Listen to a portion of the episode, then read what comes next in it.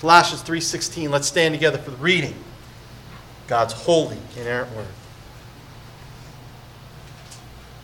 Hear the word of God to us this very morning.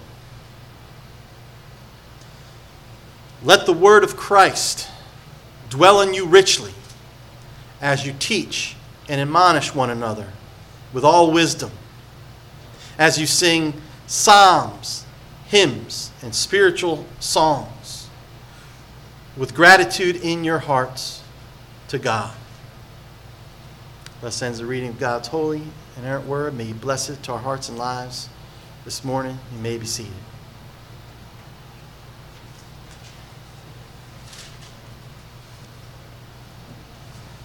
How'd I do? I memorized that. Did I miss a word or two? That's God is good. All right. Ephesians 6. The Apostle Paul tells us put on the full armor of God. Remember that? And the main weapon he tells us to, to use, if, if you may recall, is the sword of the Spirit. You remember what he says the sword of the Spirit is? What is it? It's the Word of God. Now, a sword is given to soldiers for really one purpose. It's not to be hanging on a shelf. It's not to be just sitting in its sheath. But it's to be used in the heat of battle. In other words, it only has one purpose, and that is to help you fight the good fight. To strike a blow for the kingdom. To engage in holy warfare. That's the language Paul uses. And mind you, in case we get a little confused, a little bit too zealous, it's not against flesh and blood. But it's against what? Rulers, authorities, against the powers of this dark world, and against the spiritual forces of evil in the heavenly realms. And in case you don't know what he's talking about, he's talking about the devil and his host of demons who hate you and have a horrible plan for your life. Now, let's say the enemy's coming at you with a tempting thought. Or maybe he's coming at you with a discouraging word, or a damning accusation, or filling your head with doubts. Let me ask you a question. What good is the sword of the Spirit going to do you if it's still in its sheath? What good's it going to do if it's hanging on the wall? I mean, you're doing if you're doing hand in hand, hand to hand combat with the spiritual forces of evil, you think you could just say, "Time out. I'll be right back. I got to go get my Bible. I got to look something up." The enemy isn't going to wait. He's going to press his attack. So how can you be ready in season and out of season to face an onslaught of evil whenever it comes at you? I hope you see where I'm going with this. You need to have a good arsenal of scripture passages memorized so that they're at your disposal just when you need them. Maybe this familiar illustration from our Lord's own ministry will bring this powerfully home to you this morning, like it did for me as I prepared for this message. You remember the time Jesus had fasted for 40 days, 40 nights? Remember that time? I think it's in Matthew 4 and Luke 4, gives us the record of this. You remember the Spirit led him out to the desert where he was tempted by, just as we were talking about, the devil. The specific reason he was brought there was to face the devil. When he got there, you remember the devil tempted him with three things.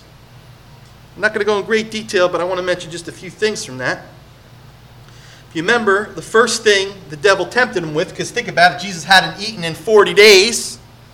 And he says, If you're the Son of God, like you claim you are, then make these stones bread. Right? How did Jesus respond? Do you remember? Jesus responded by quoting Deuteronomy, by the way, chapter 8, verse 3. Man does not live on bread alone, but every word that comes from the mouth of God. Huh. Pretty good, huh?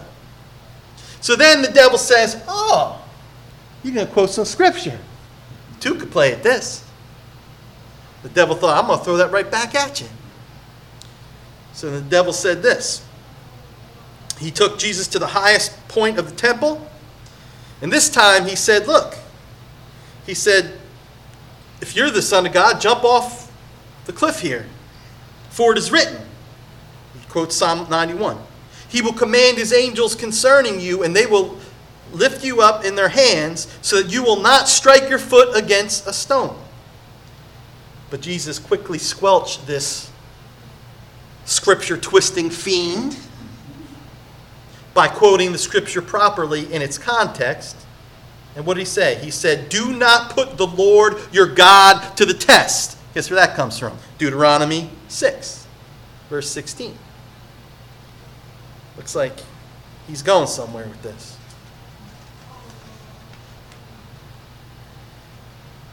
Devil wasn't done, as you know. Devil had one more. He showed him the kingdoms of this world and all their splendor, and then he said this to Jesus all this I will give you. You just got to do one thing bow down to me. To which Jesus replied, Away from me, Satan, for it is written, Worship the Lord your God and serve him only. Guess where that comes from? Deuteronomy 6, verse 13. Getting to see a little pattern? But I want you to see something. This is so important. This, this like really jazzed me up when I, when I thought deeply about this. First of all, Jesus didn't say, hey, hang on a minute. Can you let me go get my scroll? Go get my Bible. Nor did he say this. This is pretty instructive. He didn't just say, Depart from me, Satan. So I want you to know something. He could have done that. You realize that, right?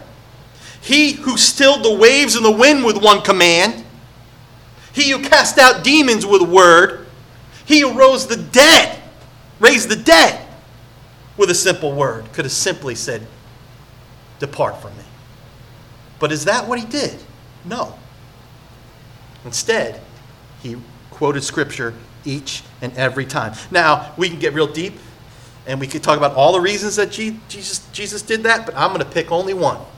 And it's certainly one of the reasons. So we could debate there are other reasons, sure. But this is one reason. Because Jesus, as the second Adam, as the new representative for me and for you, wanted to demonstrate how to wield the sword of the Spirit in spiritual warfare. In other words, he later commanded us to take up the sword uh, of the Spirit through his apostle Paul, but in his life and his ministry, he first demonstrated it. This is what it looks like. Now, look, First John says this anybody who claims to be in him, in God, has to walk like Jesus walked in its context, which I always teach you to keep it in its context, it means to walk a holy life. Okay? But let me tell you something. How are you going to walk a holy life if you're not walking in the Word? You want to walk like Jesus walked? Jesus walked in the Word. Listen, Jesus said, Man doesn't live on bread alone, but every word that proceeds out of the mouth of God. He wasn't just saying that. Our Lord lived off the Word. And he wants us to do the same as well. He ate, he drank, and he lived out the word of truth. And listen, here's what's important. You need to see this. He committed, at minimum, large portions of Scripture to memory. And I want you to understand something. He didn't cheat. What do I mean by that? Well, Jesus is both God and man, right? So, in his divinity, in his divine nature, he knows the word front and back, word perfect. He wrote it through his Holy Spirit. Amen? Amen? But he didn't cheat. You know why he quoted Deuteronomy 6 and 8? Because as a little boy and as a faithful Jew, Joseph, his stepdad, taught him the scriptures, and he memorized those scriptures. Just like you and I have to do the hard work of memorizing, he did that. He repeated it over and over until it was a part of him until it just came out. They say about um, Spurgeon that his blood was bibline. In other words, he knew the Bible so well, and I'm sure that's great, but it's really true of Jesus. you didn't know this was just the uh, intro, did you? As I thought about bringing you a message for the new year, I was going to do it last week, but since Pete this is Pete's week and he was going to be away. We had to swap it, so I'm a little week past. But I wanted to give you a message for the new year. I wanted to give you a message that could literally be a game changer. I don't use that those words lightly. Everybody today is game changer, game changer. I only use it once in a while. And this, if you take these words that, that you're going to hear this morning from the Word of God to heart, your life can be absolutely transformed this year. Absolutely changed.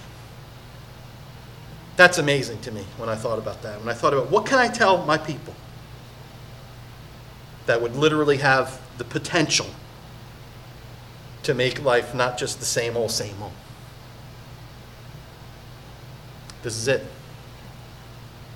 I thought, how about a message that inspires you to commit large portions of Scripture to memory so you'll be ready to wield the sword of the Spirit when you need it most?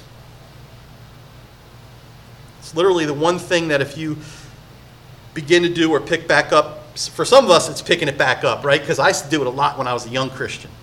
And then I got to the point of making fun of Pastor Pete when he would hand out these memory cards during our Bible study, which I'm bad. I shouldn't have made fun of him.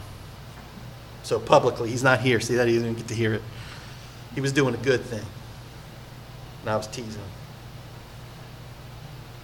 So this morning, I'm only going to show you three things. I want to show you like 10, but I am restraining myself. And the three things you're going to see is the command to memorize Scripture. This is one area I disagree with one of our great favorite preachers we all like. He says there is no command. I disagree. We're going to see the command to memorize Scripture. We're going to see the benefits, some of the benefits, because there are a lot more than I can give you today. And we're going to see the limitations of com- committing Scripture to memory. So let's take a look at the first one. And what you're going to see is it is God's will for you. I want you to be convinced that it's God's will for you to memorize. So let me just cut to the chase. Deuteronomy 11 18. Uh, tell me this isn't a command to memorize Scripture. Fix these words of mine in your hearts and minds. Tie them as symbols on your hands and bind them on your foreheads. Where is Moses telling you to fix God's word? Where? In your minds and in your hearts. Well, that was the Old Testament. That was the law. All right. All right, we want to play that game now? Let's go New Testament. We read it earlier. Colossians 3:16. Let the word of Christ dwell in you what? Richly. Let it fill you up. So what I think is interesting is right here it tells us very clearly both law and gospel are to be in our hearts and to be in our minds and to be upon our souls, as it were. It goes through the mind into the heart where it could be trusted in, where it could be meditated upon, where it could be savored and applied and worked out in our daily lives. Isn't that what we want? I want it worked out. From here, going out. But I thought I'd put a little icing on the cake this morning for you. Know I've been a little sappy this week. Sorry about that. But um, if you remember, I asked some of you on our little Facebook page, please give me two or three of uh, some Christian leaders or writers that you really respect. And I said, basically, I put it this way so you get where I'm coming from that if they were sitting right next to you and you asked them for advice, that you'd actually listen to them. You know, we all have those couple of people. Like when I when I sat with Dick Lucas, man, I was just like waiting for the wisdom to drip out. And then he started asking me questions. But that's another story. But he's the kind of guy, when he says something, I take real seriously because I deeply respect his walk with Jesus. And I wanted to hear who, a few of who your folks would be. And so we're going to start with one of them that made the list Corrie ten Boom. You know who you are. But she's one of my heroes too. So I'm, I'm glad people pick pretty much people that are all my heroes too. So, which is a good thing. Corrie ten Boom once said this very simple Gather the riches of God's promises. Nobody can take away from you those texts from, texts from the Bible which you have learned by heart. Isn't that cool? But what's really potent for me about that one is that Corrie and her family were devout Dutch Calvinists, by the way. I don't know, for some reason I didn't remember that until I re looked it up. Hey, she believed like we did. Dutch Calvinists who risked their lives to protect Jews from the Nazis. You remember that, right? You remember, her family was ratted out. Someone ratted them out. They were hiding them. And they were sent to the concentration camps. And I know at least her dad and her sister died. I'm not, I don't remember what happened to the other. But she inexplicably, to this day, doesn't know how, but somehow, for some reason, they let her go. We know it was God, obviously. But here's the thing she suffered in that concentration camp. And you want to talk about having a tough time trusting in God. And yet, she says, nobody can take away from you those texts that you remembered in your heart. In other words, those, the, the, there was the word of God hidden in her heart that got her through those concentration camps. She's an active. She was an activist. She wasn't someone who just sat in an ivory tower and meditated on the word all day. And yet she says how vital it is. I'm going to give you one other one before I go to my next point. See, I told you to be quick. Have to mention this one because it was on almost everybody's lists. John Piper. He, uh, I always hear him quoted from folks here, and this is what he said Let us labor to memorize the Word of God for worship and for warfare. If we do not carry it in our heads, we cannot savor it in our hearts or wield it in the Spirit. If you go out without the kindling of Christian hedonism, the fire of Christian happiness will be quenched before mid morning. Let me explain what he means. If you're not delighting in God through His Word, then your happiness your, in your Christian life will soon dwindle. It makes sense? I think it does. So it's God's will for you. Is it enough on that? You believe it? I'm not seeing heads. You want me to go longer on this point? All right. Second thing, it's God's will for you. Second thing is, it's good for you. It's good for you. Let me just, I'm only point out, for time's sake, a few of the benefits, a few of the big ones. But if you have time, check out the whole Psalm 119. You'll see all kinds of benefits. But I'm going to bring a couple now. Now, the first one, I love tricking you. I love giving you bonus stuff. The first one benefit, I already gave you the intro spiritual warfare. It helps you fight the good fight. And I already gave you a whole intro on that. See that? Saved us time. All I'm going to do is I'm just going to take out another person who wrote, who made the list, Brother Randy Neighbors.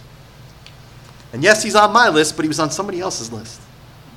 And um, I couldn't find a sermon where he preached on it, so I, I wrote to him. I said, Hey, you got something profound you could tell me about memorizing the scripture? I said, Now listen, don't just say, It's good, do it. So give me something. Yeah, isn't that, wouldn't that be something you would do?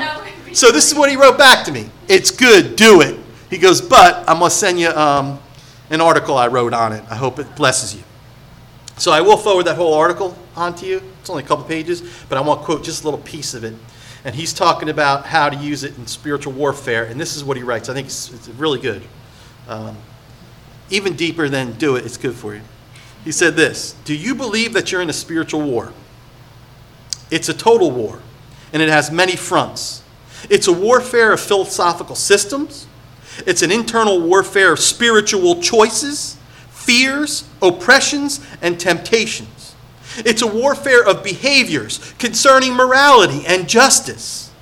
And it's a warfare of spiritual powers. Why would you go to war unarmed? And then I like the way he puts this even intentionally disarmed. Now, why would you walk into war like and not expect to be beaten at every turn? It doesn't matter if others don't believe it. The gun is loaded. And if you pull the trigger, God is going to make things happen. it's so true. Only as Randy could say, right? All right, so I'm going to just machine gun, since it's loaded, I'm just going to machine gun some benefits. And then I'm only going to spend time on one in detail. How's that? First of all, it helps deter sin in your, or second of all, we already said the one. Second of all, it helps deter sin in your life. Where do I get that from? We just read it. Psalm 119, 11. I have hidden your word in my heart, what?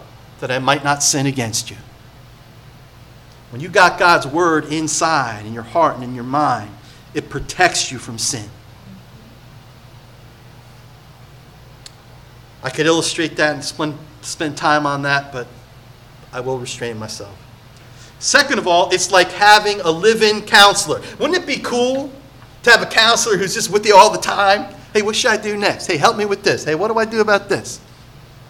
Well, guess what? We do if we memorize Scripture. Psalm 119, 24.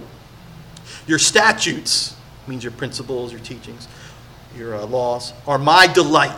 They are my counselors. So you got Bible in you, you got a counselor. Remember that old, that old uh, uh, commercial? Some of you guys are probably way too young. You got a phone, you got a lawyer. Well, if you got the word, you got a counselor. It sheds light on your daily walk through life. Hey, you ever walk around and say, man, I don't know where I'm going, I feel lost? Anybody? Well, guess what the Bible says? Your word is a lamp to my feet and it's a light for my path. It's like having a spiritual beacon shining on your way, man. Bible says the word preserves your life. Man, I don't know about you, but I need a life preserver. Psalm 119, 93, I will never forget your precepts, by the way, which means he has them what? Memorized. I will never forget your precepts, for by them you have preserved my life. Do you ever feel like, I know I have, look, I'm just a simple guy. I come from Point Pleasant, a small little town. You know what I mean? I'm a, a bricklayer was my dad. I'm nobody special. Do you ever feel like that? And, and, and do you ever feel like, man, I'm dealing with things that are way too big for me? Well, here's the cool thing it makes simple people like you and me wise. It gives us understanding. Listen to this Psalm 119, 130. The unfolding of your word gives light, it gives understanding to the simple. That means simple people like me and you, we can have understanding. God will grant it to us through His word.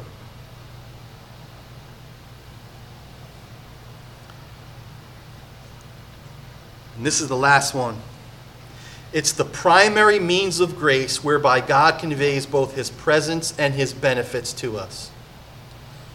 Explain what that means. That means out of all the ways that, that we partake of God's grace, prayer, the Lord's Supper, the primary one is the Word of God. By the Word, God made the heavens and the earth. By the Word, He gave us new birth. You remember Jesus said, He prayed, He said, Father, speaking about His disciples in prayer, He says, Sanctify them, that is, set them apart, make them holy by what? By the truth. And then what was the next comment? Your word is truth. Another one who made the list. See, I'm trying to pull some authorities in here. J.I. Packer. He says this in Knowing God. God speaks to us not only to move us to do what He wants, but to enable us to know him so that we may love him. Therefore, God sends his word to us in the character of both information and invitation. It comes to woo us as well as to instruct us. It not merely puts us in the picture of what God has done and is doing, but also calls us into personal communion with the loving Lord Himself. Listen, that's so powerful. In other words, the Word isn't there just as information, or just as a means of telling us what God wants us to do. It's much deeper and sweeter to the taste than that. The Word actually draws us into a deeper knowledge and intimate relationship with God. It's His very Word. Listen, when I go home, or my wife comes home, depends on which one, my wife usually can't wait to either tell me what happened or to ask me about my day, and vice versa. Now, once in a while, we're tired, we're grumpy, and I, I don't really, I, I kind of don't appreciate when I'm ready to tell her, and she's just like, yeah, whatever. I kind of feel bad, amen? And vice versa. When she's like, so what happened with you and Dave and the meeting? I'm, I'm like, ah, it was normal. She's like, come on, didn't anything happen? The point is, she wants me just to open my heart to her, right? She wants to hear from her husband, and vice versa. I want to hear how her day went. Listen, how interested could you be in God if you leave his book on the shelf? Just ask him. God speaks through what he has spoken. You believe that? He speaks through the Bible? You need to have it in your heart so you can hear from your Father every day, no matter where you are. You don't even need to have the Bible with you because you have it in your heart. God speaks through His Word. He reveals Himself to us. He fuels our faith, our hope. Listen, Lord, I got doubts. The Word gives you faith. Faith comes from hearing. Where? Hearing the Word of Christ. You need faith, you need the Word. You want hope? Where are you going to get it? CNN? I don't think so.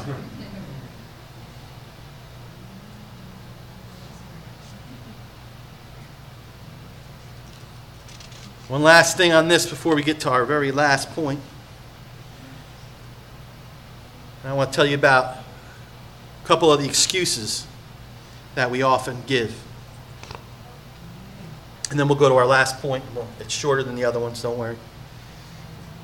Some of the excuses I'm too busy. Oh, too busy, are you?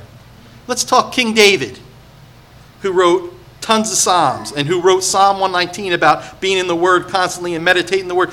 You want to talk about a busy guy? He was running a kingdom. And, and listen, we won't, we'll have to do this for a whole nother sermon, but he had more than one wife. And he had lots of kids. He was busy. He wrote, and he was the songwriter for the church back then. Right? Yet he took the time out, and he was the king. If there's anybody that could say, I'm too busy, it was King David. And David made the time to memorize the words of the scroll, the words of the law. And they made, he made them his delight. Hey, David was a flawed man but he was a man after God's own heart. So don't say we don't have time. Luther talked about prayer, but it's also true about memorizing the word. He says, I'm so busy today, I got to start with three hours of prayer. So I don't know about you, but when I'm real busy, that's when I need the word the most. It's when I get irritable, it's when I get tempted, it's when I start acting stupid.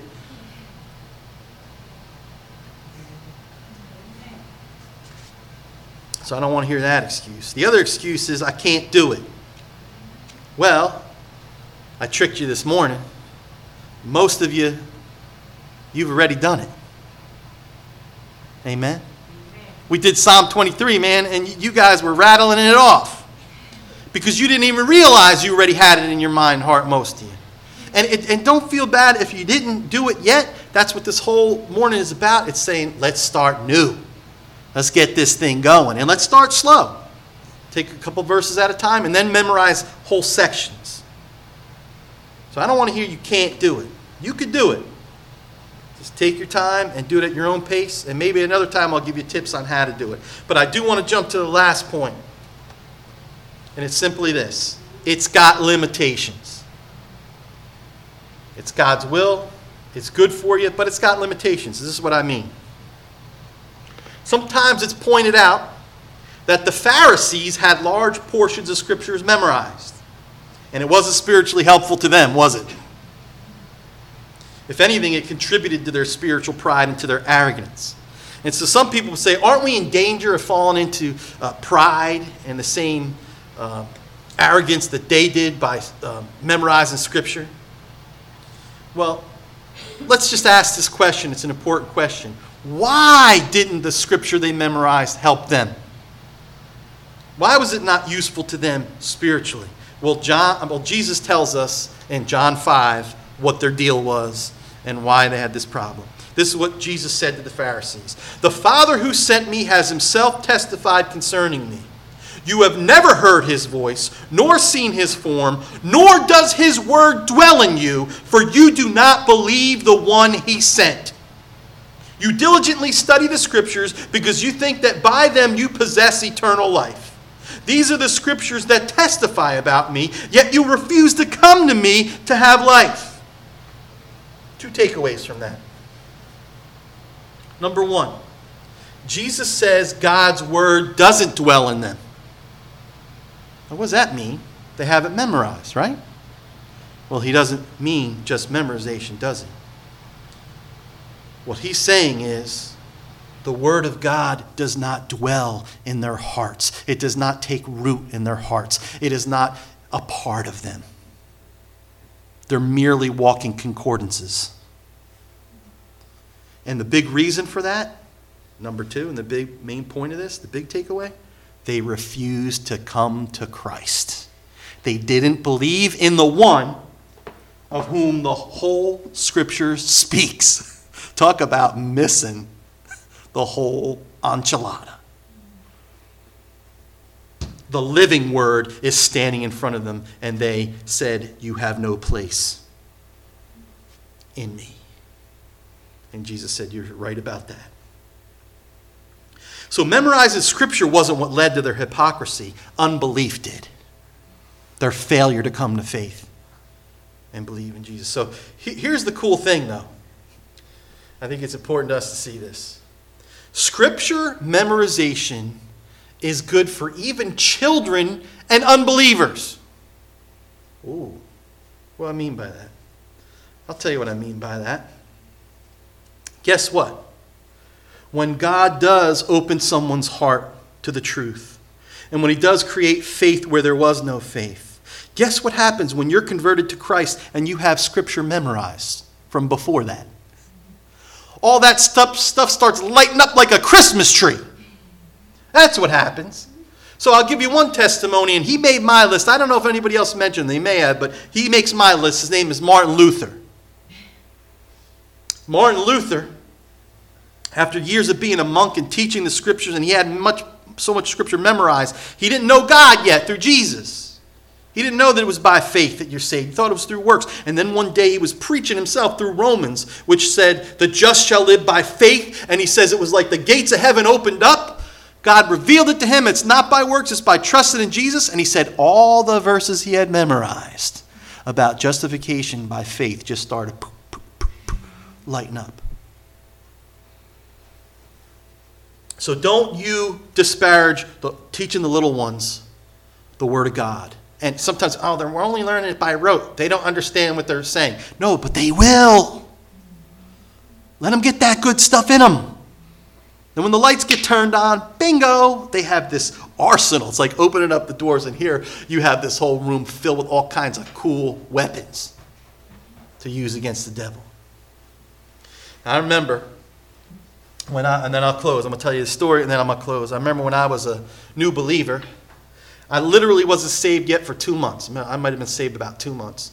And I had met this, this young man who, as far as I know, didn't know Jesus. And he was asking questions about the faith. So we, I think we were at Christian skate night.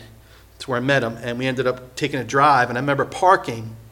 And literally, till the sun came up, we were talking, I was talking to him about Jesus. So you have to understand, being two months saved, I didn't have tons memorized from as a new believer. So I went through my memorization verses, John 3.16, and pretty quick. Now we have hours to go, and he wanted to know more. So guess what I did? Guess what dawned on me? The Spirit brought to my mind. You're not going to believe this. The Lord's Prayer. I had the Lord's Prayer memorized from when I was a little kid going to church. Right? So I just started repeating the Lord's Prayer, and here was the coolest thing. I went line by line on the Lord's Prayer and started expounding it to him. And as I was expounding it to him, I was expounding it to myself. I'm sorry, that's kind of funny. Because I'm explaining it to him, I'm going, wow, wow. But I wouldn't have been able to do that if it wasn't already here. And so God used something that I didn't even realize I had done I'm thankful for, at least in my tradition I grew up, they at least did that. Because then when I needed it, I took that sword out, boy, and I worked it. And it was a blessing. So that's actually going backwards. That's another benefit of knowing the word and having it in your heart for evangelism. Amen? So I'm, I'm going to say this. And then we're going to leave it there for, for today. And I'm going to pick this back up next week. We're going to be on a different topic, but we're going to kind of end with this as we go on the new topic, and you'll see why. But let me say this is William Wilberforce, who was another activist just so you don't think it's just these guys who go away in monasteries and meditate. William Wilberforce was one of the, the men who was in par- Parliament in England who really was one of the primary guys who helped to um, end slavery in England. And this is what he says There are four things that we ought to do with the Word of God admit it as the Word of God. In other words, admit it's God's Word. Commit it to our hearts and minds. Memorize it, trust in it. Submit to it. In other words, do what it says. And transmit it to the world. Amen? Let's pray. Father, your words are words of life when they are mixed with faith in Christ, our Savior and Lord. Father, you've given each of us minds. Some of us have better memories than others, but yet all of us can memorize some. And so I pray for each and every person here, including myself, Lord, that we would take advantage of the time you give us. You give us 24 hours a day. And we pray that you would help us to take just a small portion of it, Lord, to memorize and hide your word in our hearts so that we will have it when we need it. And that's always. We pray it, Lord, for your glory, for the glory of Jesus, the good of your church, and also, Lord, that many more who don't know you would come to know you. We pray it in Jesus' name. Amen.